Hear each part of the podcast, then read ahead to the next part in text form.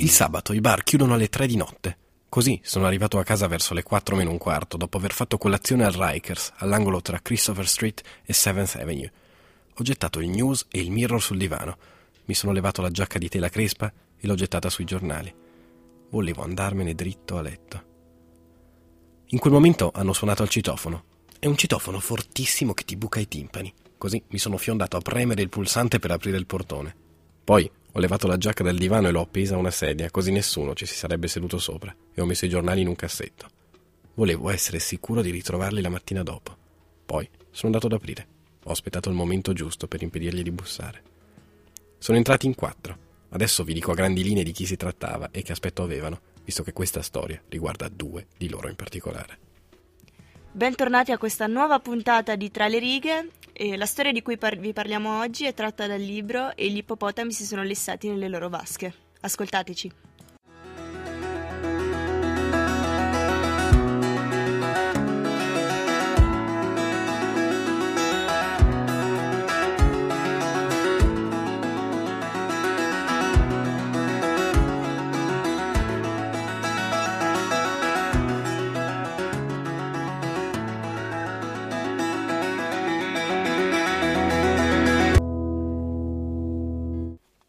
La storia di cui vi parliamo oggi è una storia reale, quindi il libro parla di un episodio che è avvenuto realmente nel 1945, l'omicidio di David Kammerer da parte di Lucien Carr, due grandi amici che per una serie di vicissitudini che vi racconteremo appunto all'interno di questa puntata sono arrivati a un punto di rottura. State ascoltando Tra le righe, quella di oggi è la sesta puntata della seconda stagione e Cecilia Passarella e Margherita Marzari al solito vi racconteranno le loro storie, loro non proprio, tratte da libri ovviamente. Il libro di oggi è appunto E gli ippopotami si sono lessati nelle loro vasche, un libro scritto a quattro mani da Kerouac e Burroughs che appunto racconta l'omicidio di David Kammerer.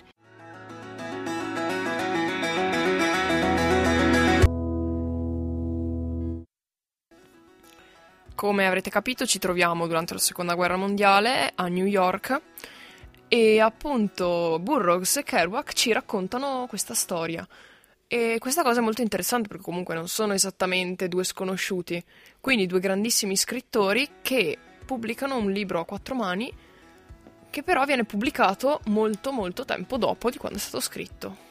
Esattamente, il libro verrà pubblicato solamente nel 2008, tre anni dopo la morte di Lucien Carr, protagonista della vicenda, e verrà pubblicato ehm, con degli pseudonimi al posto dei, dei, reali protagonisti. Il libro quindi è firmato Kerouac Burroughs, però ogni capitolo, poiché è alternato dal punto di vista di Kerouac e di Burroughs, ehm, non, non ha dei titoli per ogni capitolo appunto, ma è intitolato con lo pseudonimo del, dell'autore del capitolo. Anche i personaggi hanno dei loro pseudonimi. Esattamente, infatti Lucien è chiamato Phil all'interno del libro, da- David è chiamato Al, Kerouac invece è Mike Raiko e Burroughs è Will Dennison.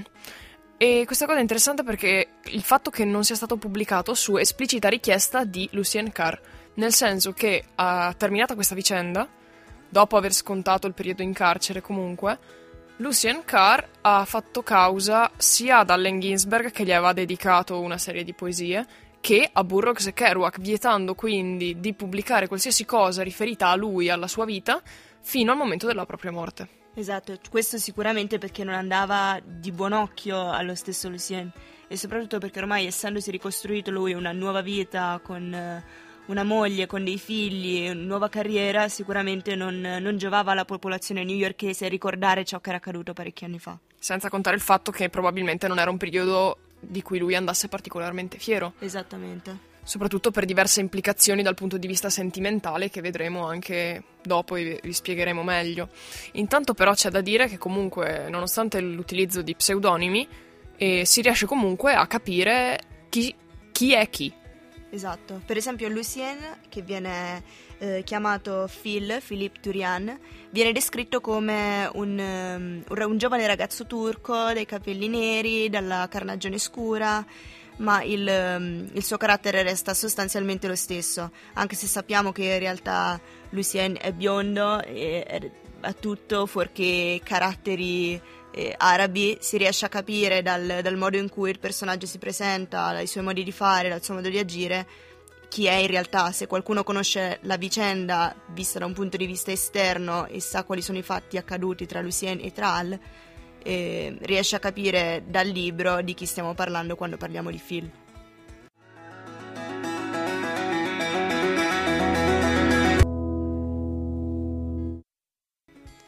Postumo al libro, nel 2013 è uscito anche un film ispirato alla vicenda eh, che non riporta comunque fedelmente i fatti descritti dal libro, è un po' un qualcosa a sé stante. Ma spieghiamo perché mh, è talmente diverso dal libro. Perché è veramente tanto tanto diverso dal libro, nel senso che addirittura il protagonista del film nel libro non c'è. Perché c'è appunto Allen Ginsberg, che praticamente è un po' dal suo punto di vista eh, che viene sì, raccontata la vicenda. Sì. E Allen Ginsberg, pur essendo comunque un personaggio che realmente era presente, nel libro non compare proprio. E, e quindi c'è, c'è questa cosa, però l'errore qui è considerare il film come un remake del libro. Vero. Questo è un errore. Perché? Perché né il libro né il film sono la vicenda reale e oggettiva. Semplicemente sono entrambi ispirati allo stesso fatto realmente accaduto. Beh, il libro comunque è piuttosto fedele alla vicenda, nel senso che anche lo stile con cui viene scritto, eh, seppur sia scritto a quattro mani, è pressoché lo stesso. Una riproduzione fedele di fatti, scandita diciamo momento per momento, giorno per giorno. Certo, sebbene eh, sia oggettiva, comunque c'è da tener conto dal fatto che è, o meglio, pur essendo fedele, non è oggettiva, perché è dal punto di vista di persone coinvolte. Beh, certo, certo, certo. Quindi è come loro hanno vissuto la cosa, senza tener conto delle indagini e dei fatti, in realtà.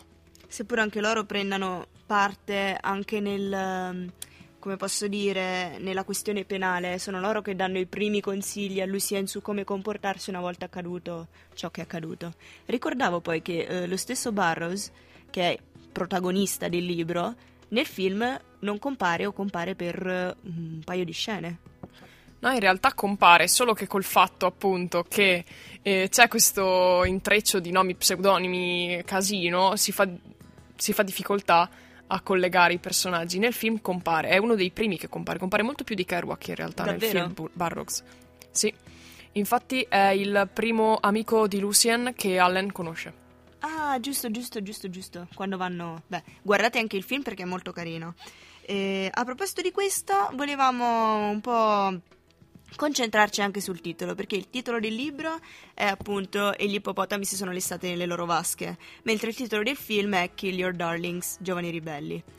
Il, il titolo del libro viene preso eh, a quanto pare da una trasmissione, un telegiornale. Esattamente, un, un annuncio radio mentre sono in uno dei tanti bar, una delle tante sere, sentono questo annuncio alla radio, lo trovano talmente assurdo che però non se ne meravigliano neanche, perché raggiunge quel livello di... Uh, assurdità che è talmente presente in tutte le vicende, diciamo, un quasi un senso di estraniamento dell'essere sempre un po' lontani dalla realtà, probabilmente perché sottoposti a continue sbronze, questo bisogna ammetterlo. E droghe. E droghe.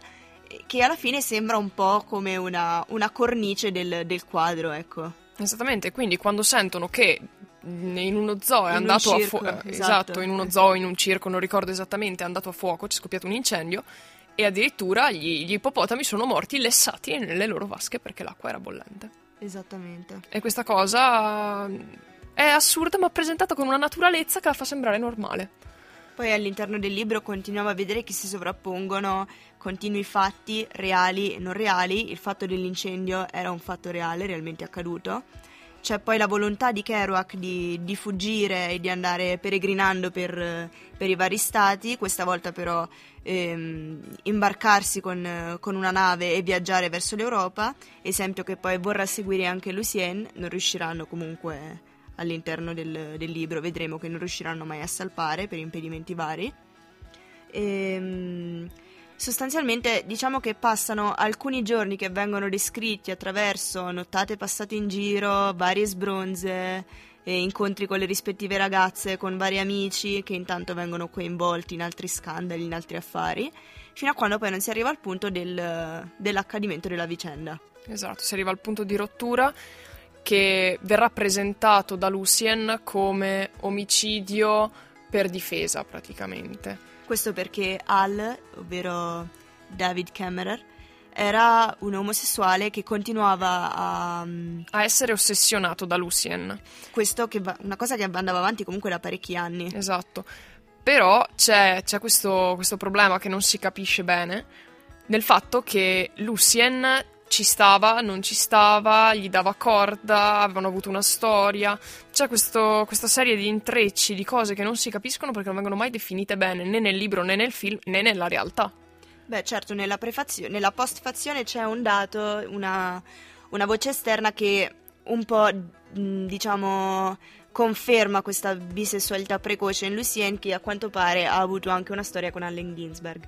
Nonostante ciò, eh, sembra che Lucien, per così dire, sia stato costretto a far fuori l'amico proprio per, per questa sua ossessione nei suoi confronti.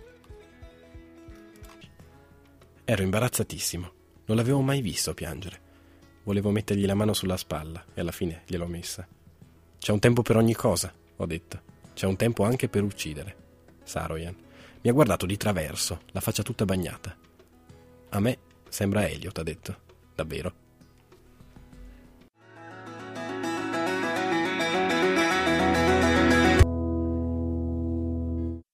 L'artista che abbiamo deciso di affiancare oggi a questo libro non è un artista, ma è un museo, perché appunto verso la fine del, del libro, dopo l'omicidio, Lucien Carr e Kerouac vanno al museo, vanno al MoMA. Esatto, proprio subito dopo l'omicidio, proprio il, il momento in cui Kerouac consiglia a Lucien di mm, costituirsi. di costituirsi, dice va bene, però prima andiamo al MoMA. Quindi esatto. abbiamo deciso di, di, scegliere proprio il MoMA come, come, opera d'arte. Perché è una vera e propria opera d'arte anche Esattamente, con una storia, un valore e un fascino tutto suo. In particolare la storia è interessante perché non si pensa mai a come queste cose eh, che sono praticamente istituzioni mondiali, possiamo dire, certo. nascano in maniera umile, nel senso che inizialmente, proprio appena nato, conteneva otto opere e un disegno. Basta. Beh, possiamo, possiamo capire allora come anche il MoMA sia un self-made man, per così dire. È un qualcosa che si è costruito da solo. Esattamente. Si parte sempre da qualcosina per arrivare adesso ad essere sostanzialmente il, uno dei primi musei a livello mondiale. Uno dei primi musei d'arte moderna. D'arte moderna, esatto. MoMA sta proprio per Museum of Modern Arts. Eh, conosciuti al mondo. Raccoglie infatti una collezione vastissima di opere soprattutto europee che spaziano da Van Gogh a Cézanne a Kandinsky purtroppo solo un quadro. Picasso tanti quadri. Picasso moltissimi. Che questo deriva anche dal fatto che eh, la, una delle mostre più importanti che sono state organizzate tra le prime al MoMA è stata proprio una, retro, una retrospettiva di Picasso che è stata organizzata nel 39-40 e ha avuto un successo incredibile ed è stato proprio grazie a questa mostra che il MoMA ha cominciato a essere famoso anche a livello internazionale. Esattamente. Le, mm, le tre donne, diciamo, che ebbero l'idea di questo, di questo museo d'arte moderna sono Abby Aldrich Rockefeller, la moglie di John D. Rockefeller Jr., e da due delle sue amiche, ovvero Lily Bliss e Mary Quinn Sullivan. Le tre donne hanno deciso quindi di, ehm, di portare avanti questa idea. Hanno di... deciso che gli piaceva l'arte moderna e che volevano condividere questa passione con l'umanità pur andando contro gli interessi di, del, del, marito di, di, Abby, Rockefeller, che esatto. era uno dei, dei più accaniti, diciamo, distruttori.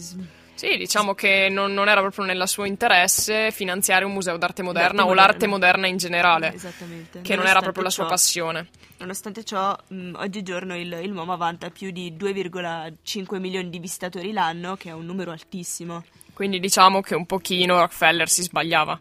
Beh, un pochino. Però dai, si è ricreduto, ha donato il terreno su cui sorge la sede attuale del MoMA. Esatto, perché inizialmente era un, uh, semplicemente una, una, stanzina, un qualcosa di molto umile, se consideriamo che esponeva solamente otto opere, ecco. Quindi ecco come il MoMA da piccola stanzina che ha dovuto cambiare sede mille volte per mancanza di finanziamenti è diventato il museo d'arte moderna più visitato e più conosciuto nel mondo.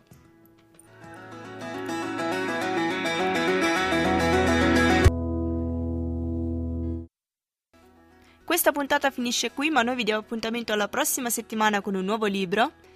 In particolare vi racconteremo la storia di, uh, che è raccontata nel libro Tra un mese e tra un anno di François Sagan. Quindi alla prossima ragazzi. Ciao!